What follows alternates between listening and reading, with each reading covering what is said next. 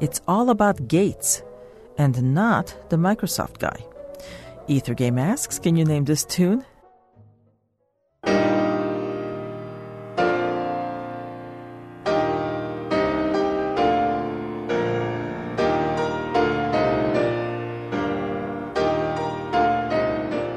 The inspiration for this movement was a blueprint of a gate that didn't actually exist in real life.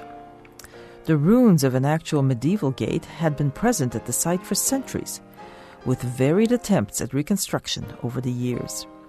The composer's friends drafted one such reconstruction. Although the plan was officially approved, it was never constructed.